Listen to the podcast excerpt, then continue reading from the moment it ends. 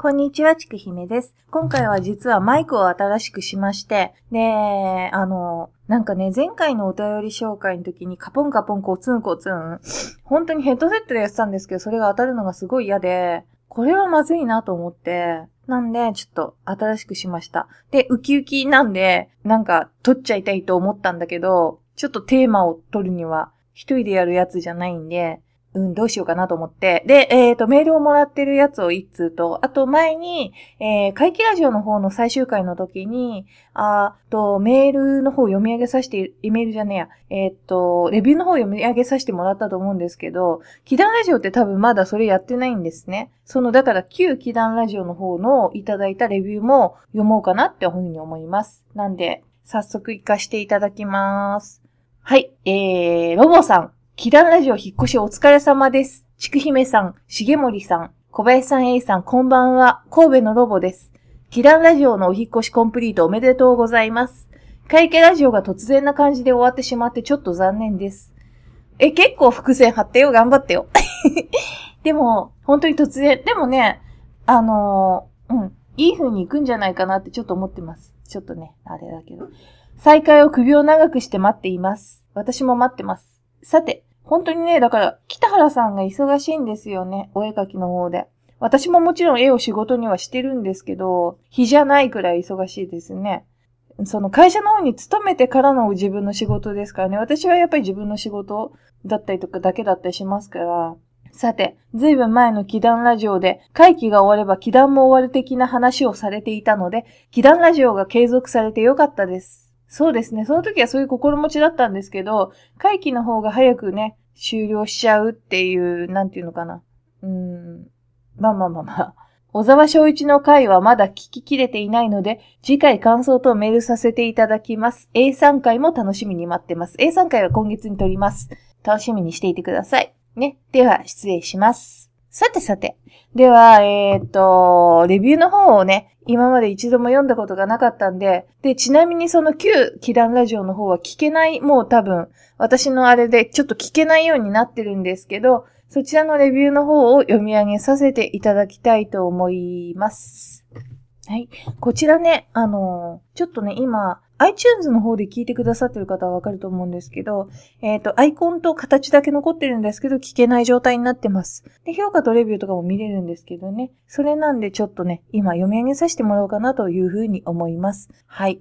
えー、アマンさん、アマン多摩市から聞いています。にせんじゅうごねんしちがつとおか。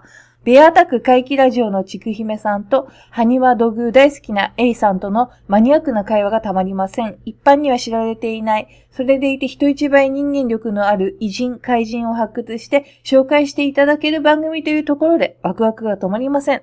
ありがとうございます。毎度毎度。ね。これからもぜひ良ければ応援してください。えーと、朝メタルさん。漫画家であり、かつ、ポッドキャスト、えーと、朝メタルさん、にせんじゅうごねんしちがつじゅういちにち、漫画家でありかつ、ポッドキャスト、怪奇ラジオベアタクのパーソナリティでもあるちくひめさんが立ち上げた新たな番組。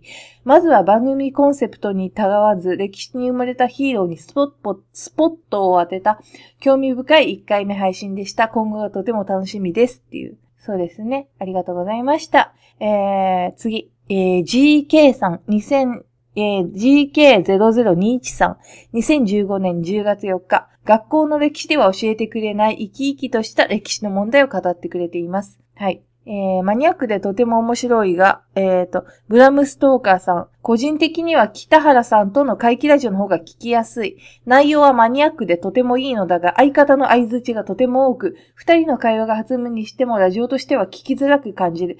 はいはいはいはい、うんうんうんうんなど、私聞いてます感が前面に出て最後まで聞けない。リスナーも一緒に聞いてるのを忘れないでほしい。これはあれですね、A さんに対する話だと思いますけど、そうですね。うん。あんまり私も、その話については話し合ったんですけど、小林さんも私も気になってないし、まあ、あと、北原さんとはもうやることは多分、少なくともさんねんよねん先になっちゃうんで、よかったら、ね、そのブラムストーカーさんは、かい、多分怪奇ラジオの方にもコメントくれてたと思うんで、よかったら、奇談ラジオ聞いてくれたらいいなぁなーって思ってます。よろしく。好きです。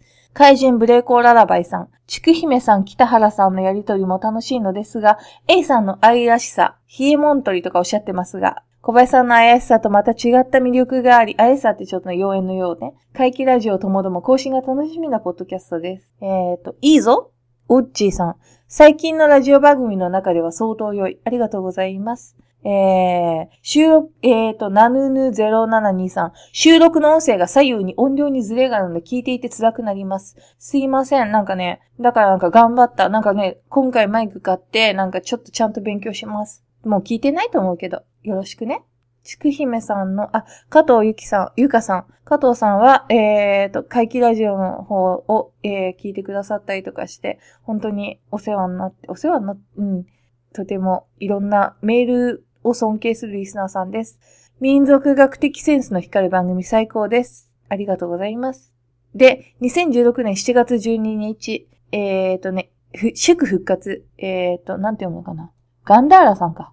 いつの間にか復活していたとは、再度購読させてもらいます。黄金のアフガニスタン展を見に行きたかった。あれ面白かったですよ。で、かぶ太郎さん、にせんじゅうろくねんはちがつようか、今一番面白い。女子トークが面白い。ありがとうございます。最近ね、全く女子トークしてない小林さんの独壇場ですけど。にせんじゅうろくねんはちがつじゅうににち、博識がよく会話も秀逸。マニアックで面白い題材についての博識な会話が最高です。パーソナリティが紹介する物語やエピソードの要約も軽快でわかりやすく、時々笑えてただただ簡単。単純作業のお供に欠かせません。ありがとうございます。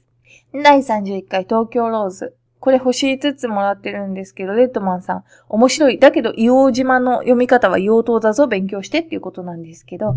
えーとね、これね、実は当時、硫黄島なんですよ。なんでかっていうと、あのー、日本ではね、硫黄島だったりとかっていうのが通りがいいんですけど、硫黄島っていうのはアメリカ人が呼んでいた呼称で、東京ローズやその、対米対策、対ヨーロッパ米対策のラジオっていうのは、その、硫黄島っていう言い方。だからヨーロッパや、えー、アメリカの人たちがポピュラーに呼んでいた方の呼び方に合わせていたんですね。なので、あえてローズをやった時は、硫黄島で行きました。それはね、あとね、ちょっと自分の中でそういう知識があったんですけど、まあ、小林さんのことはよくわかんないですけど、確証が取れなかったんで、東京都のその、あのー、硫黄島担当の、硫黄島担当のところに電話したんですね。そしたらやっぱり、その、改編されたっていうのが、えっと、にせん何年だから、すいません、ちょっと忘れちゃったんですけど、えー、割と最近で、それまでは両方の読み方があったっていうふうにおっしゃってました。なので、えっと、今は硫黄島なんですけれども、当時は硫黄島というのがアメリカ人に対してポピュラーな呼称でした。よろしくお願いいたします。そんな感じですかね。太平洋の皆さんってやつでしょなんか、そんな感じで、マイクテストをただただしたかっただけの収録です。でも何今、じゅっぷんくらい言ってんのかな？消されてたまるかだと大体こんな感じですよね。一人にも一分。ね、気楽でよかったですね。そんなんで。ではでは、また消えます。では、ありがとうございました。